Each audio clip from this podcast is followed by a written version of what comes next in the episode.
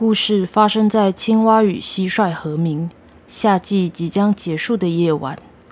就是这房子，它因为闹鬼很出名哦。我和 K 站在某栋二层楼民宅前，从围墙外头观望。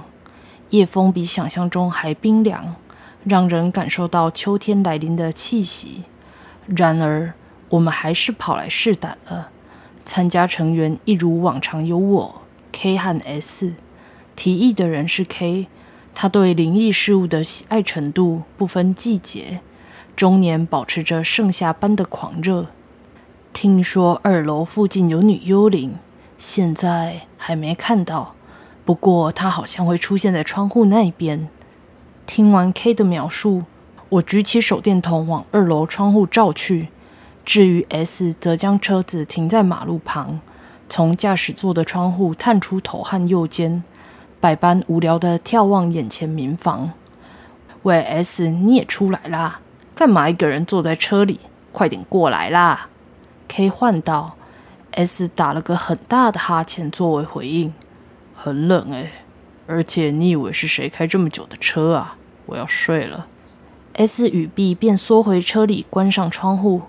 谁叫你只穿一件 T 恤来啊？K 呵呵笑了起来。不过今晚的确是意想不到的冷。从早上开始，天空就乌云密布，或许这是造成气温下降的主因。不知道天气姐姐是怎么说的。我边想边再度抬头看向二楼窗户。我和 K 现在站的位置，与 S 的车子之间隔着住宅大门。我们从里面将门打开。不过今天并没打算非法入侵民宅。只站在外头观望，因为这景点的玩法就是这样。听说那女人，也就是这家的女儿，因为某次意外造成下半身瘫痪，受到打击后人也变得奇怪起来，所以她父母就一直把女儿关在家里。这家人真的都有病哎！一旁的 K 如此说道。S 这时通常会快很准的吐槽 K，不过外头寒风阵阵。对于只穿着一件 T 恤的人来说，相当不利呀。之后就出事啦。那女人趁父母晚上熟睡时，用刀子割下他们的头，自己也自杀了。自杀？我反问 K 的同时，突然感到周围气温又比先前低了几度，瞬间汗毛直竖。听说是上吊哟，上吊自杀，就像这样。吊在绳子上摇摇晃晃的，K 吐出舌头，身体跟着晃动。这时，我听出 K 话中的诡异之处：女人先杀了父母，再上吊自杀。但这女人不是……可是这样不是很奇怪吗？啊，哪里奇怪啊？她的脚又不能动，要怎么上吊啊？什么怎么上吊的？那当然是…… K 话才说一半就没了声音，某种冰冷物体轻抚过后颈，感觉仿佛被大片冰柱直接正中后背，从头到脚都起了鸡皮疙瘩。我和 K 几乎同时抬头看向二楼窗户，二楼其中一扇窗户正缓缓打开，无声无息，女人的脸出现在缝隙间，她一头乱发，瞪大双眼凝视着我们。窗户又开了些，缝隙也变大了。当我看清她脖子上的绳索时，女人突然从狭窄的缝中探出身子，她头部朝下从二楼窗外坠落，缠绕脖子的绳索途中阻止了地心引力。女人的身体瞬间反转，以二楼窗户为支点进行钟摆运动，晃啊晃的，双脚如同枯木细枝。手上握着像是刀子的东西，一下、两下、三下，他全身开始抽搐，刀子从手中掉落，手不断在空中挣扎，丝毫没发出任何声响。最后，女人的双手无力垂下，鲜红的舌头从张大的嘴中探出。死了吗？已经死了吗？可是她的双眼仍然紧盯着我们，我几乎要放声尖叫。树地某种冰冷物体贴上我的后颈，我大声哀嚎，整个人跳了起来。下雨了，多亏雨水转移了注意力。当我清醒过来，再度看向二楼时，那里已经什么都没有了。上吊的女人消失无踪，窗户也依然紧闭着。她就是那样上吊的哟。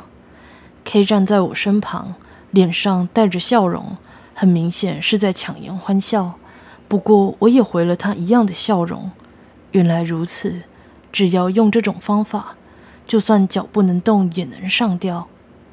看到了惊人的场面啊！我正想开口跟 K 说话时，砰！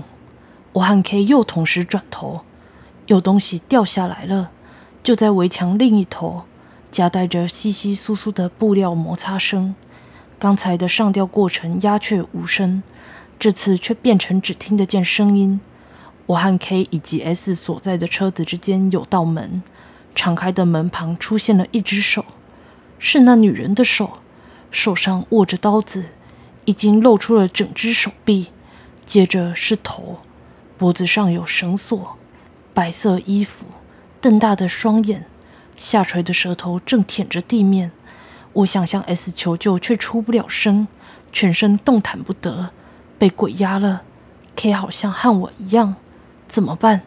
他缓慢地朝我们爬来，脚没有任何动作，单凭双手往前爬行，好恐怖，而且好近，好恐怖啊！女人和我们之间的距离剩下不到两公尺，啊，已经没救了吧？